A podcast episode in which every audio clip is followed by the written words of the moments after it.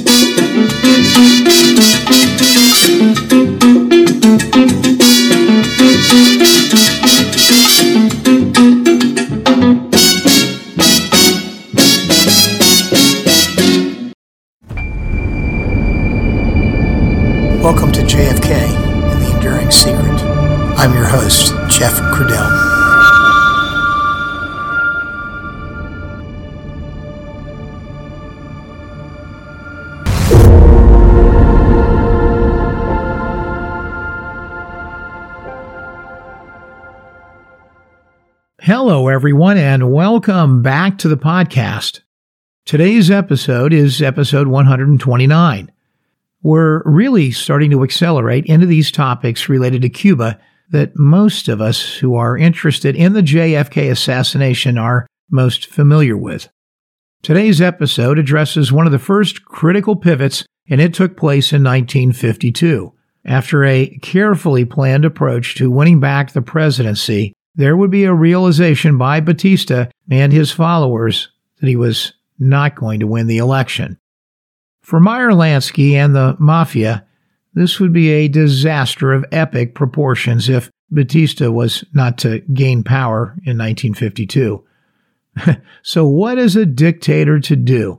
Well, the natural thing to do, particularly in the Caribbean, is to stage a coup d'etat. And that is exactly what happened. And because such an event happened at a moment of great debate in Cuban society, ultimately, there would be a price to pay. The seeds of the revolution that came to fruition in the late 1950s were almost with certainty immediately born at the moment in which Batista seized power. It would take some time for those seeds to germinate, and it would take the right leaders and the right concoction of extraordinary events. But eventually, the next coming of the Cuban Revolution would take hold. In today's episode, we explore events that occurred right up to the moment of the 1952 election, and then some of the more important things that happened in the immediate aftermath. In the next episode, episode 130, we'll begin to focus our efforts on Fidel Castro as he emerges to be the leader of the revolutionary groups that were opposed to the Batista regime. Before we get to the episode, I'm compelled to go on a small wander. When I was younger and first began to develop a love for history, there was an advertisement that appeared quite ubiquitously in various magazines.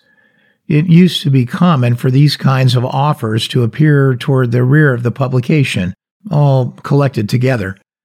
The offer was for an 11 volume history of the world, and it was entitled The Story of Civilization.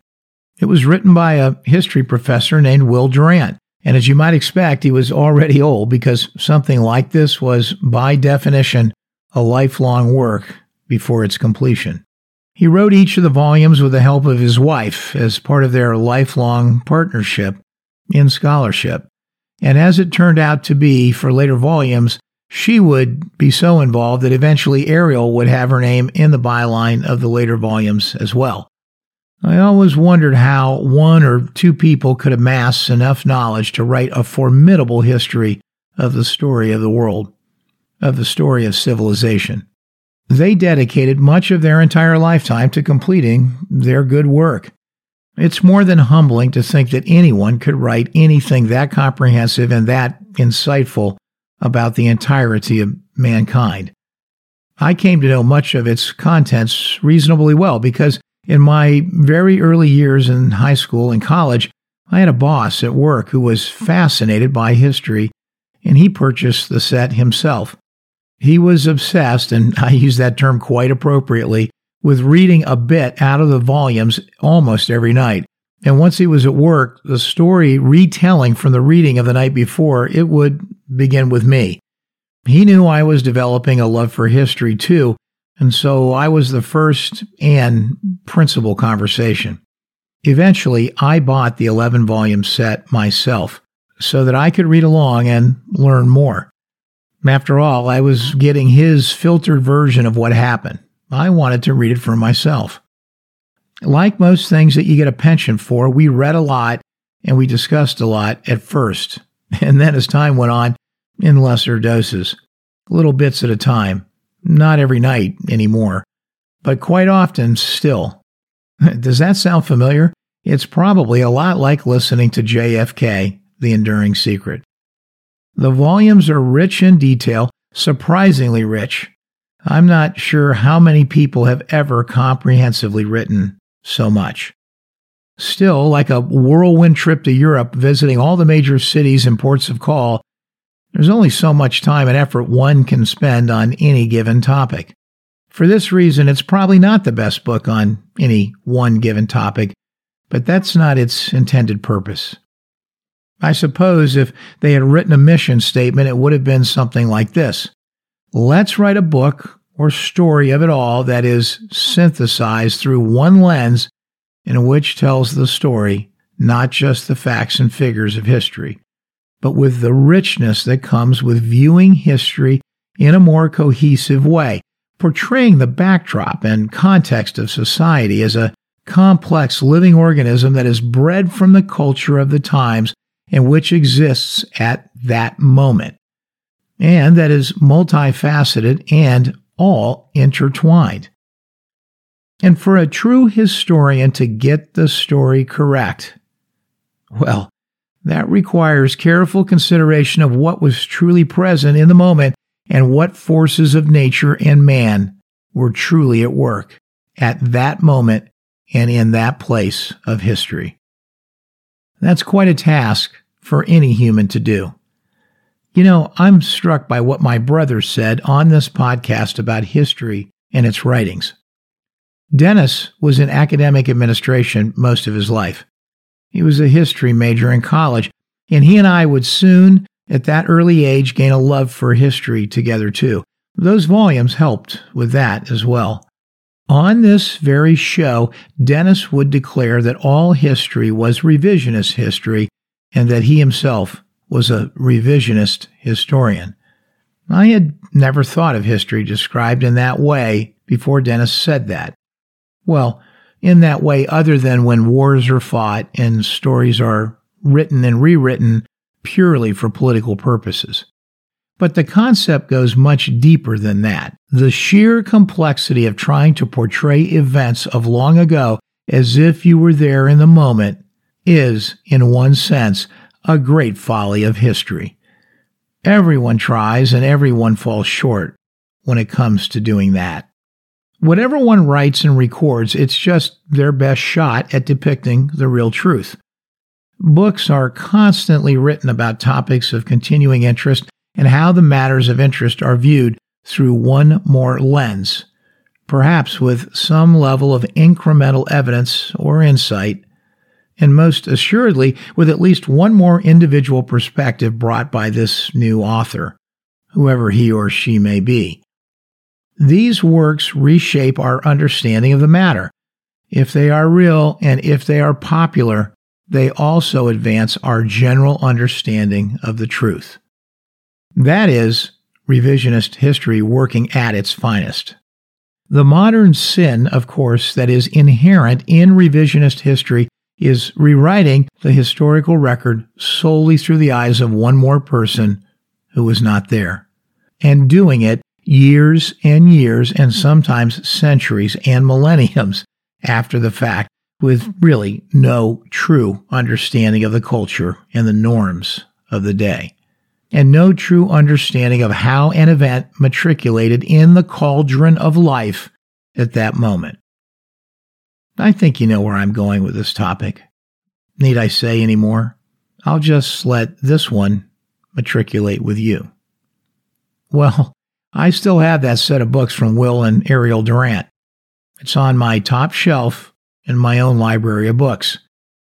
In one sense, it's a maniacal attempt to cover some 8 to 10,000 years of history, telling more than just the facts, but bringing the richness of man's story to the forefront so that we could truly understand why and how something happened when it did. But no doubt it's one single cohesive perspective about mankind's history since we started writing all of this stuff down and recording history beyond just scratching images on a cave wall. I am not an historian. I sometimes liken this one small wander about one event that is the JFK assassination, one event in the 10,000 year history of our civilization, as a sort of a mini Will and Ariel Durant episode. When I compare what I'm doing to what they have done, well, it gives me humility and also a newfound understanding for the level of research and scholarship that they developed to do what they did versus the rather small journey we are taking here. I might be stomping on an ant as compared to their catching of the elephants, but I understand their approach to it, and it truly shaped my approach to bringing you JFK, the enduring secret to tell the story in the context of its day with all of its richness of culture and social norms and told through one consolidating lens of storytell. JFK The Enduring Secret is not always, and perhaps not even often, the deepest evidential discussion you will have on the assassination details. And our history and storytelling, as hard as we try to ensure its accuracy, is still subject to the frailties of research by just one man telling the story and producing the show in the way that I do. What I hope to do is to approach it like Will and Ariel Durant did, with incredible richness of detail and accuracy, with continuity of storytelling, including the context of the moment and the complexities of society in the 1950s and 1960s, always taking note of that and pointing it out to the reader. In wandering through Cuba, we continue to tell the story of the island, and many of you may wonder why. I know that it's a long ways away from a witness in Dealey Plaza, but the long wander of these recent episodes through Cuba's history is for a reason. The story of the assassination is complex, which is why it has not definitively been declared yet as being solved. That is part of the fun of the entire wander of this podcast, the mystery of it. So, to get deeper into it and be in a better position to understand the whole and move past the conjecture of others to make a more confident conclusion on our own of what really happened and who really did it, well, that's why this is also essential. Patience has prevailed long enough. There is now a sense of urgency before this matter simply slips into the deep abyss of history as time runs out. So, we must all stay at it and we must be vigilant at seeking what truth might still be left to uncover. The day today is November 14th. It just so happens that this day was my dad's birthday. He's been gone now for a few years. He would have been 98 today. He lived a good long life, but I still miss him. Today's episode is dedicated to you, Dad. James Edward Crudell. You know, there was a time when I thought rather naively that he would live forever. He is one more reminder that sometimes we get extra time to figure it out in life. But we don't have forever to do that.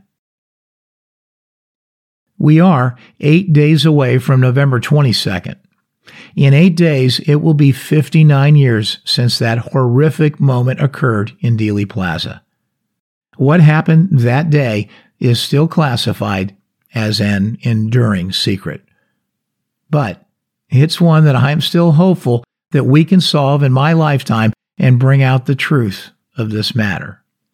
And then, and only then, will the true revisionist history of the assassination be in the hands of the American people. So, without further ado, let's listen to episode 129 of JFK, The Enduring Secret. Local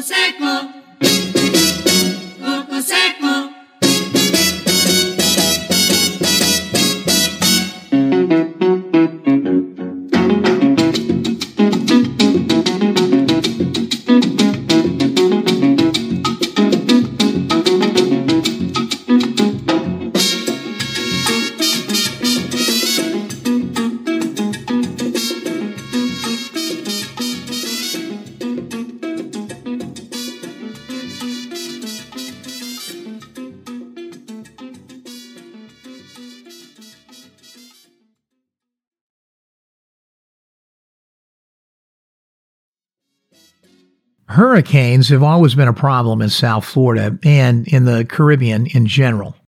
I've lived through a lot of them over the years. They're an everyday concern of life during the hurricane season. It's even worse in the Caribbean than it is in South Florida. The reason I'm telling you that is because the 1948 presidential inauguration in Cuba, which took place in October, was affected by two terrible hurricanes within a two week period that year. One of them made landfall on Cuba's southwestern coast, and it brought sustained winds of up to 132 miles an hour, killing at least 11 people and injuring several hundred more on the island. The island sustained significant property damage in Havana, and the storm even wreaked havoc on the yacht of the president elect, Carlos Prios Socarrás. As a result of the storm, the yacht sank. One thing that happens in a hurricane almost everywhere, at least everywhere there are above ground electrical lines, is that the power goes out. And in this case, in Cuba, that's exactly what happened. And back then, as now, if you didn't have power, well, likely you didn't have communication. So the inauguration, which should have been a grand event, was interrupted by the natural disasters that had just occurred. Many Cubans missed hearing the inaugural speech of this new president. In that period, in the 1940s, radio was the reigning medium of communication. It was well before the TV era. There were some TVs already coming onto the scene. However, they were rare. But the island of Cuba did have robust radio networks. They were the lifeline of communication in the day. It was popular then for political parties to have their own radio stations, or at least dedicated shows on radio stations, to get their mass communication and messaging out to the hinterlands. It was cutting edge stuff in those days. As far as the inauguration goes, it was the usual decorum on that day. Carlos Prio, the newly elected president of Cuba, emerged through the door of an upper floor of the palace and steadied himself to make a prepared speech to the populace, the group that had gathered below. And then, of course, when the speech was all over, there would be a military parade to follow. But the real story of the day had nothing to do with the actual presidential inauguration itself. In fact, the entire event of the inauguration turned out to be a deception to some extent, a deception used by others to perpetrate one of the most audacious and open robberies by a government official ever to take place in modern times. You see, not too far away from where Carlos Prios was giving his speech was the Cuban Treasury building. Four American trucks would pull into the garage, all of them with markings, familiar markings to the guards, that made it appear as if they were operated by the Ministry of Education, and out would pop the outgoing Minister of Education, Jose Manuel Aleman. He and a coterie of men emerged from the trucks with suitcases in tow. Aleman, who was a frequent visitor to the building, was known to the guard. the guard even joked with him as he passed him by. Even to the guard, this seemed a bit odd, and as Aleman passed him, he would hear the guard say jokingly, you're not going to raid the treasury, are you? And apparently the playful response from the minister was, Who knows? Aleman apparently had access to the vaults at the treasury, and once inside the vaults, he and his men began filling up the suitcases with piles of cash. There was every kind of monetary denomination in the vault. There were Cuban pesos, British pounds, French francs, Soviet rubles, Italian lira, and of course, a fortune in U.S. dollars. They would fill the suitcases quickly, and then Aleman would take the suitcases with the American dollars in it and head straight to the airport. There, he would board a DC 3 airplane, which shortly thereafter would touch down in Miami. Of course, the next step was that Aleman had to get the cash off the plane, and that required taking the suitcases through customs. Apparently, Aleman despite his gargantuan criminal tendencies, was an incredibly honest man at moments. And for a moment, he was incredibly honest with the American customs official that he was now dealing with. As he maneuvered through customs, the U.S. agents asked him what he was carrying, and he looked at them and said, $19 million. A tidy sum of money for just about anyone in 1948. Well, that raised the eye of the customs officers, and they began to delve more into the circumstance. Aleman was not shy, and he was firmly schooled in U.S. law as it related to the customs matter at hand. He looked directly at the customs agents and asked them to call their superiors. He knew there was no U.S. law prohibiting anyone from entering the United States, at least at that moment in time, with this large a sum of U.S. currency. Here he was on the day of an incoming administration in Cuba, making an outgoing exit as a former government minister and arriving in the States carrying a fortune in U.S. dollars. Real cash. A fortune that was literally stolen that morning from the Cuban treasury. But you know, criminals don't just get up one morning and change their stripes. After the fact, when all this began to unravel and folks began to focus on it, Back in Cuba, they would have even greater suspicions about what he might have been doing the whole time he was the Minister of Education, including placement of literally thousands of ghost workers on his Ministry of Education payroll. We'll say more about that circumstance in a minute. Like so many wealthy people of the day in that area of the world, he had residences and homes on both the island of Cuba in Havana and in Florida. He also owned apartment buildings and hotels scattered throughout Miami Beach and parts of southwest Miami, in an area that we now know quite well as Little Havana. If you can believe it, he actually bought the palatial estate once owned by Al Capone and he purchased all of Key Biscayne. I'm not talking about a home on Key Biscayne, I'm talking about the entire island of Key Biscayne in Miami for anyone who lives in South Florida, that's almost unfathomable to believe at this moment in time. Back in his native country of Cuba, he was an owner of many businesses, including a sugar mill, a freight company, a baseball team, and even large tracts of land in a major suburb of the city called Habana del Este, or Havana East. Not so lucky for Aleman, though. He would die two years later, but it wasn't before he had amassed a fortune that estimated to be somewhere between 70 million and 200 million dollars. All of this was done some eight years after the Cubans had finally declared themselves under a new constitution in 1940, a framework of sorts of which the country was very proud and that it was just beginning to engage with. Every politician on from 1940 would make the claim that they were going to be the one that would breathe life into that Constitution.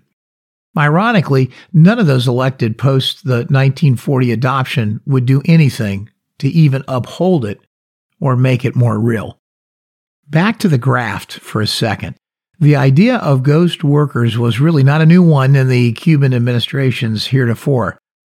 If we rewind the tape for just a second, we talk about Fulgencio Batista, and we know that in 1940 he originally swept into the presidency in what was then considered to be a relatively fair and free election, and he was able to administrate the island of Cuba during a relatively stable period despite World War II. Some of the sugarcane crops during his administration turned out to be some of the largest yet harvested on the island to date. But even his administration was plagued from 1940 through 1944 with problems of graft and much of it related to ghost workers. The new Constitution of 1940 provided that there was no consecutive second term for a president. So Batista was forced to step aside, technically, but his expectations at that moment were that his prime minister would become the elected successor. Unfortunately, that didn't happen. The people were enamored with Ramon Grau San Martin, who largely came into the focus of the Cuban people in 1933 as part of the Moncada uprising. The people were looking to put Grouse back in office. Grouse won that year, but unfortunately, 1944 to 1948 was just a continuation of the graft and corruption that had been in place to some extent during the first Batista presidency. Carlos Prio was Grouse's prime minister, and of course, he would be the logical successor. And indeed, he was elected to the presidency in 1948, and he continued the entire bad boy circumstance with all the trappings of power. He would spend lavishly and build a fabulous mansion and do it amongst an increasing level of public consciousness and criticism. Criticism that there was little money for basic public infrastructure, including schools and public works. There's one thing to note here. Many historians believe that because of the continuing American economic domination of the island at that point, a circumstance where American companies were still the principal economic engines within Cuba for so many industries, including sugar. And because of this, well, it left just one potential avenue for the rest of the Cuban population to generate economic wealth, and that was the government. Does that sound familiar? It was the usual play. Graft money skimmed off the top of government revenues somehow to be funneled to build a mansion here or there, or to travel to Miami for fun or for shopping, or to buy real estate there, or just to put friends and family on the payroll. These were corrupt politicians, and of course, when you get this good culturally at graft, it just becomes ingrained and an ingrained way of life. And indeed, it was just that in Cuba. And so it's not much of a leap to see why the environment was so attractive to the mafia. In essence, the whole mafia plan included the corralling of powerful Cubans, Cubans at the top of the government and Cubans elsewhere in society, corralling them so that they would look the other way when they needed to. About a lot of things. And there is no doubt that while the grand plan that Lansky had in mind was to create an island paradise full of casinos, a Monte Carlo perhaps on the Isle of Pines, but on a day to day basis, it was still a place to house the largest narcotics operations in the Western Hemisphere to understand how far up corruption ran in the government and to understand how far up the narcotics connections ran as well, you have to understand the web of individuals that folks like Lucky Luciano and Meyer Lansky engaged with. Here's an example. Francisco Paco Prios Socarrás was the brother of the future Cuban president. This man was also a senator in Cuba, and he was also engaged in drug trafficking. That is, according to the U.S. narcotics agents. And would you be surprised if I told you that Jose Manuel Aleman was also a good friend of Luciano's and Lansky's? You see, the list is incredibly long of VIPs that Luciano and Lansky cultivated on the island. In reality, this was a complex relationship.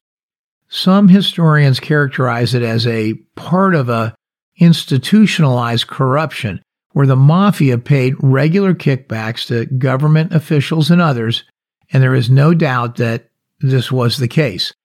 And as this began to develop over a long period of time, the relationship became so close that at times some say it might have been difficult to tell the difference between the Cuban state itself and the mafia. This gangsterismo environment and mentality was a curious mixture of the times. The politics, the corrupt political officials, the members of the mafia, along with representation from political radicals as well. But just as I said at the beginning of this episode, cultures are a complex thing, and you can't define all of what was happening in the context of this graft that I'm describing now. In the bigger picture, there were some good things that were actually beginning to happen on the island, too.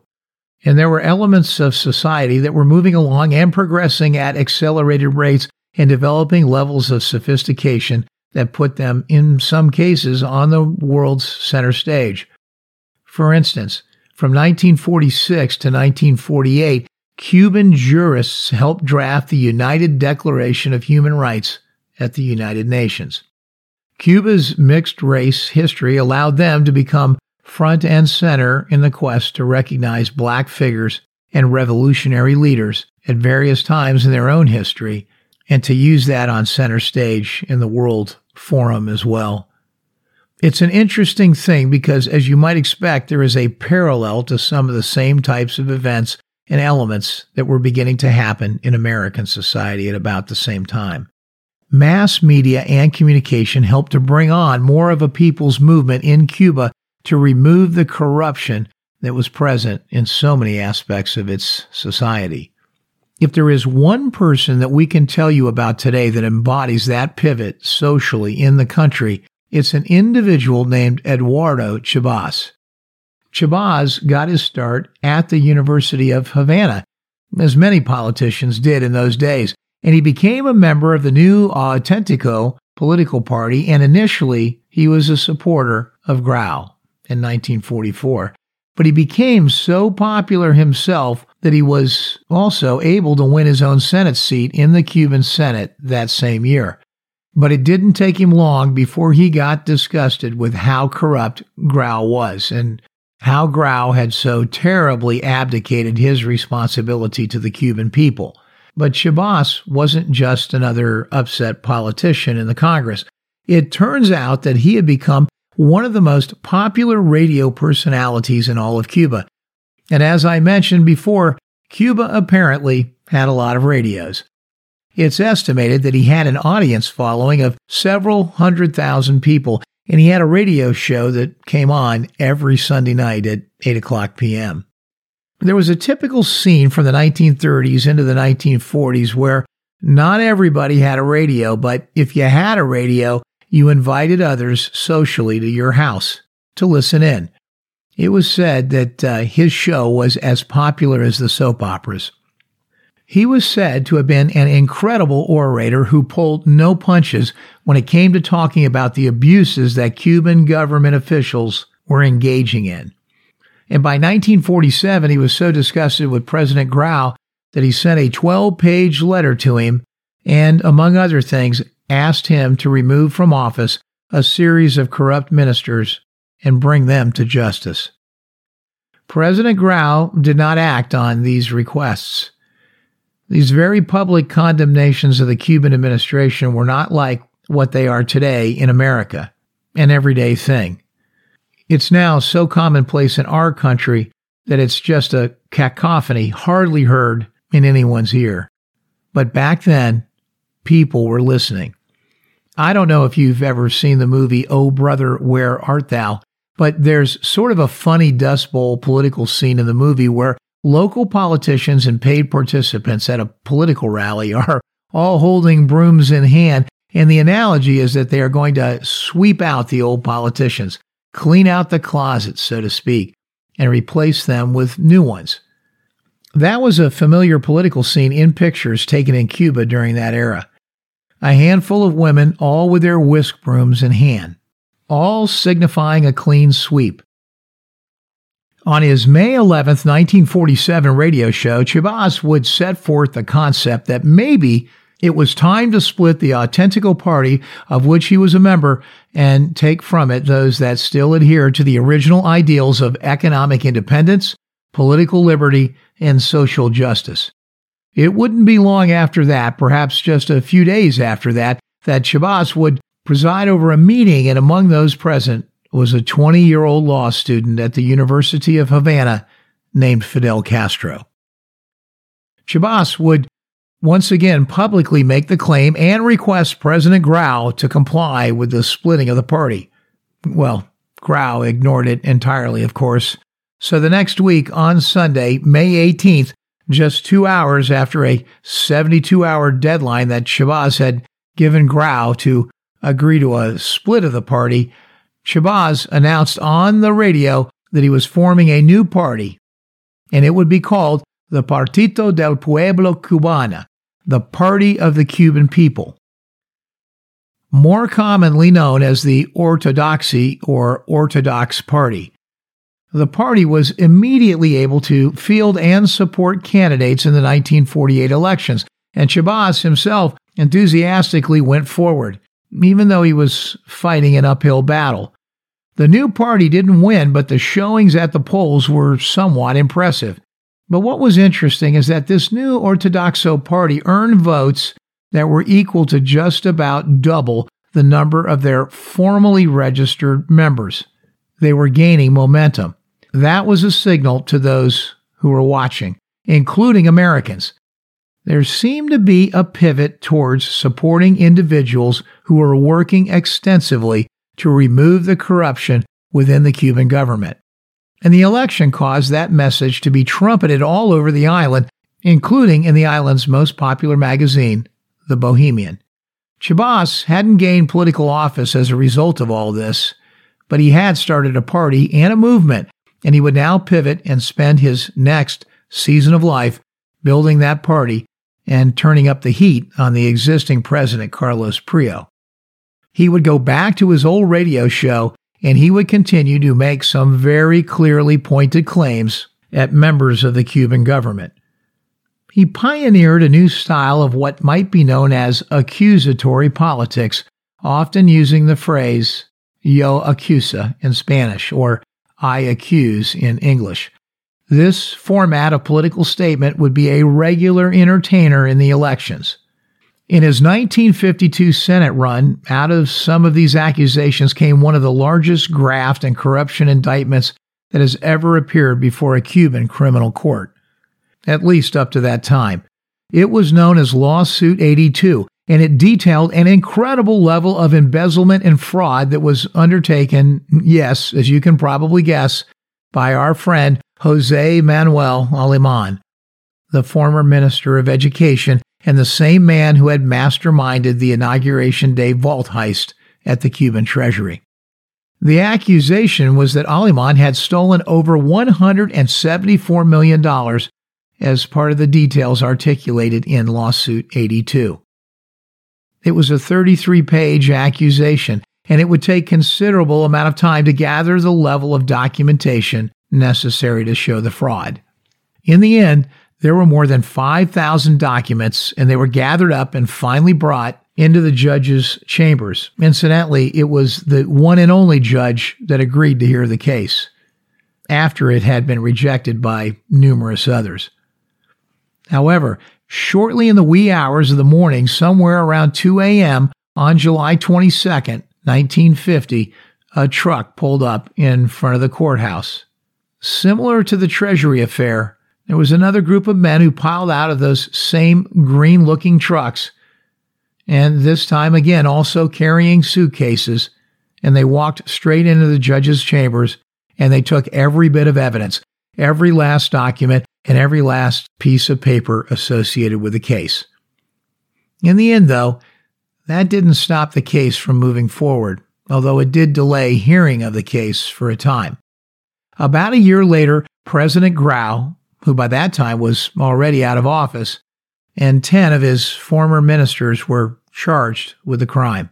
Although the forensic calculations of the financial impact were reduced substantially to around $40 million instead of the original 174 million.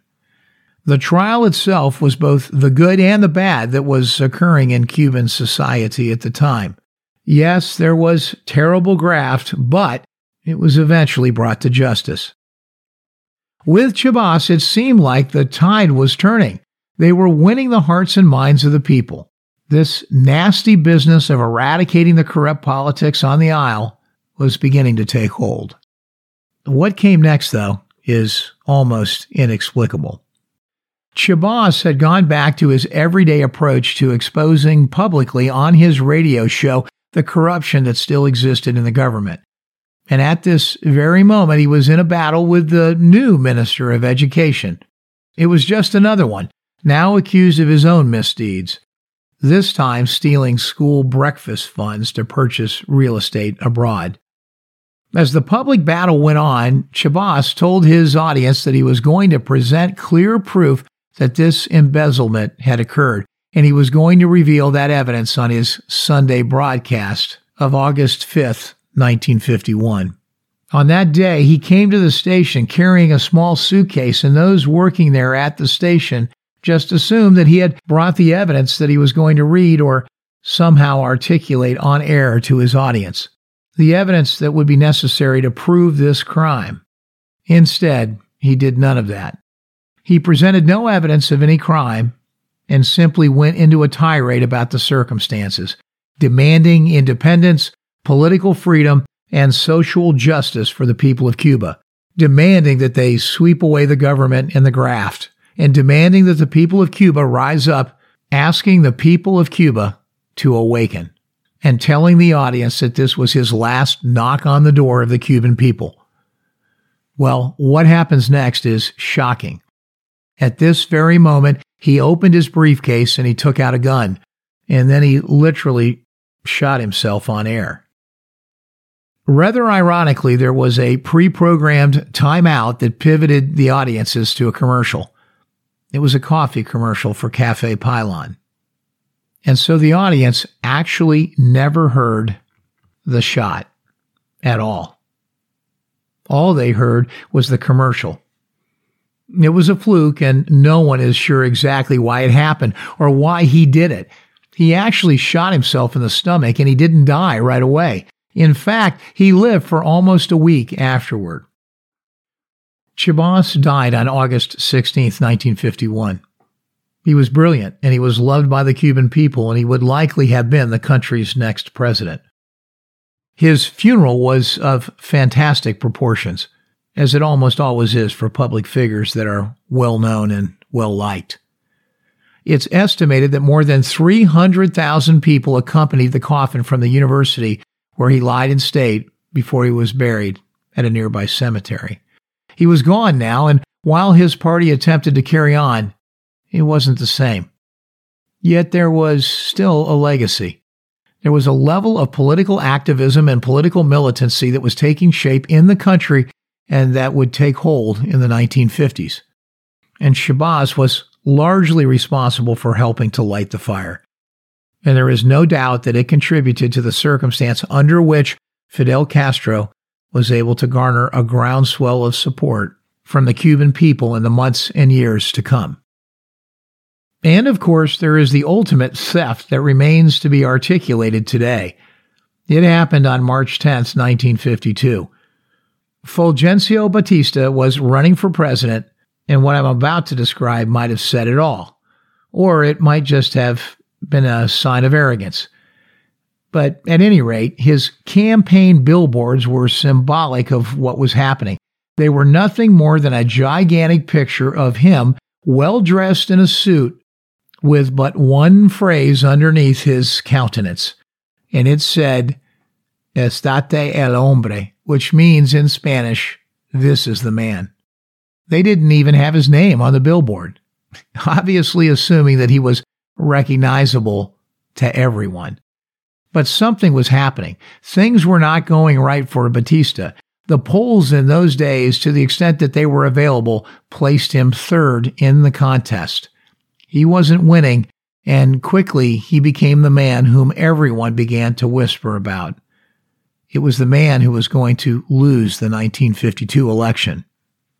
Batista knew it too, and he knew that he would have to take action.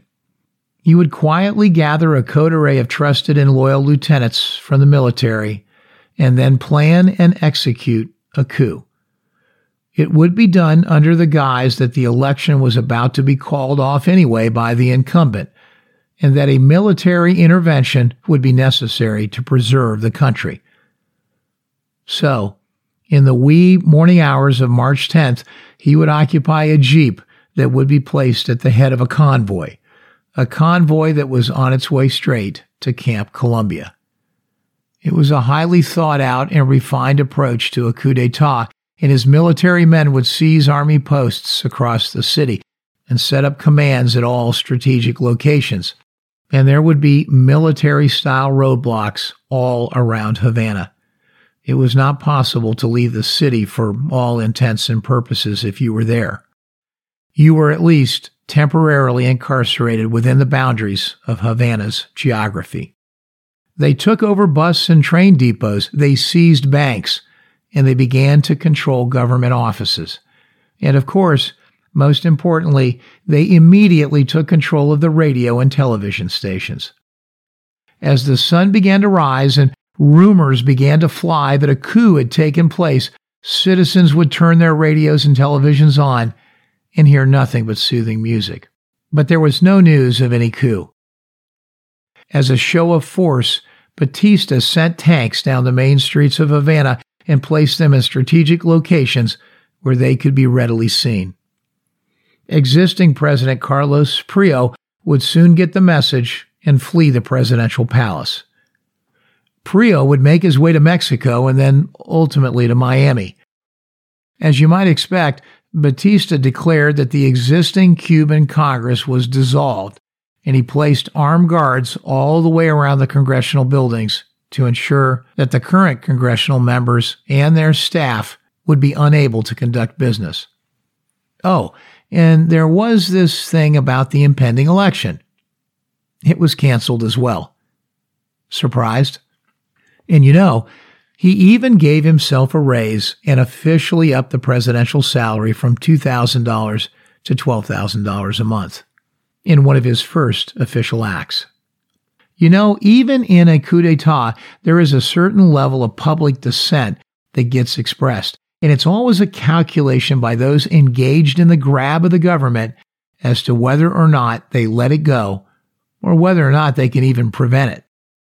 As was typical in Havana in the day, the students were vocal about this seizure of the government and they protested openly. They went to the corner of 25th and Hospital Streets in Havana where they staged a symbolic burial of the 1940 Constitution right in front of a bust of Marti. And there were many other silent protests and passive acts of resistance. Within a week, a group of students would gather at the tomb of Eduardo Chibás and they would condemn the coup. And among those present was Fidel Castro. Castro would climb atop a crypt and loudly call for the overthrow of Batista by force. But in reality, it was very clear within days afterward that the army was firmly behind Batista. So Castro changed his tactics. He brought a lawsuit against Batista, and there was a case that detailed each of Batista's violations of the 1940 Constitution, and it called for the maximum prosecution and sentence, which totaled more than 100 years in prison. The case, of course, went nowhere. Batista had been successful at stealing the government, and the Cuban people were in no shape to resist. If that were not enough, Within two weeks of the coup, U.S. President Harry S. Truman extended to the Batista government their official recognition. And of course, as you might expect, one of the happiest people on that day was a mobster watching the action from afar inside his swanky New York apartment. His name was Meyer Lansky. Very soon, Lansky would be headed back to Cuba. Seco, poco seco.